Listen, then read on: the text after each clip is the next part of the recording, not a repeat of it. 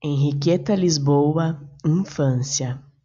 E volta sempre a infância, com suas íntimas, fundas amarguras.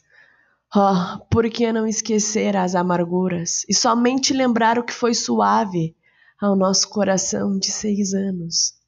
A misteriosa infância ficou naquele quarto em desordem, nos soluços de nossa mãe, junto ao leito onde arqueja uma criança, nos sobressenhos de nosso pai, Examinando o termômetro, a febre subiu, e no beijo de despedida, a irmãzinha, a hora mais fria da madrugada. A infância melancólica ficou naqueles longos dias iguais, a olhar o rio no quintal horas inteiras, a ouvir o gemido dos bambus verdes negros em luta sempre contra as ventanias. A infância inquieta ficou no medo da noite, quando a lamparina vacilava mortiça e ao derredor tudo crescia escuro, escuro.